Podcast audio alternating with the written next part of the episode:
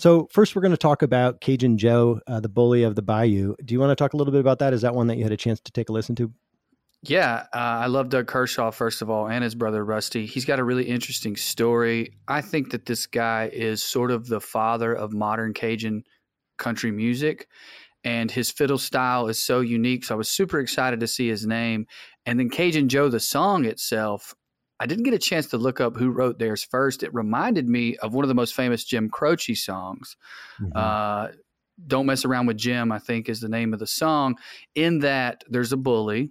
And the bully is the baddest man around until he meets someone that he can't bully anymore. And I really dug that. I dig that theme. I like the idea of hanging out on the bayou. And it's like, I'm not sure this time ever existed, but it feels like there was a time and place where people would just get off work and fight. and somebody had to be the best at it. And Cajun Joe was, till the day he weren't. Well, we're going to take a listen to this song in just a second, but maybe can you talk a little bit about Cajun music? What makes a song have that Cajun sound for you?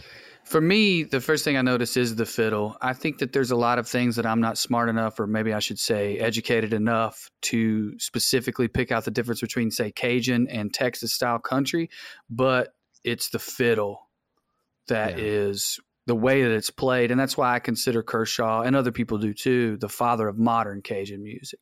Yeah. And for me, I think it's the fiddle, and then also like an accordion or a squeeze box or some, you know, they have all different types and names, but just an instrument where they're, you know, using air to squeeze through different keys. That's something that seems to be pretty common.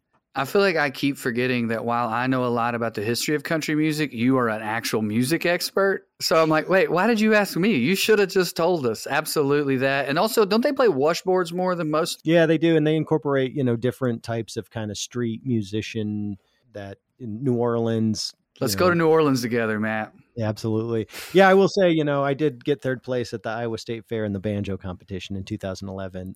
There's four. Oh, man. There was four people in the contest, and, you know, I beat one person. So really, you don't have to tell that third part. This is a country music podcast. We're all about telling the tall tale. You didn't have to tell the second part. Yeah, well, all right. Here is Cajun Joe, the Bully of the Bayou by Doug Kershaw.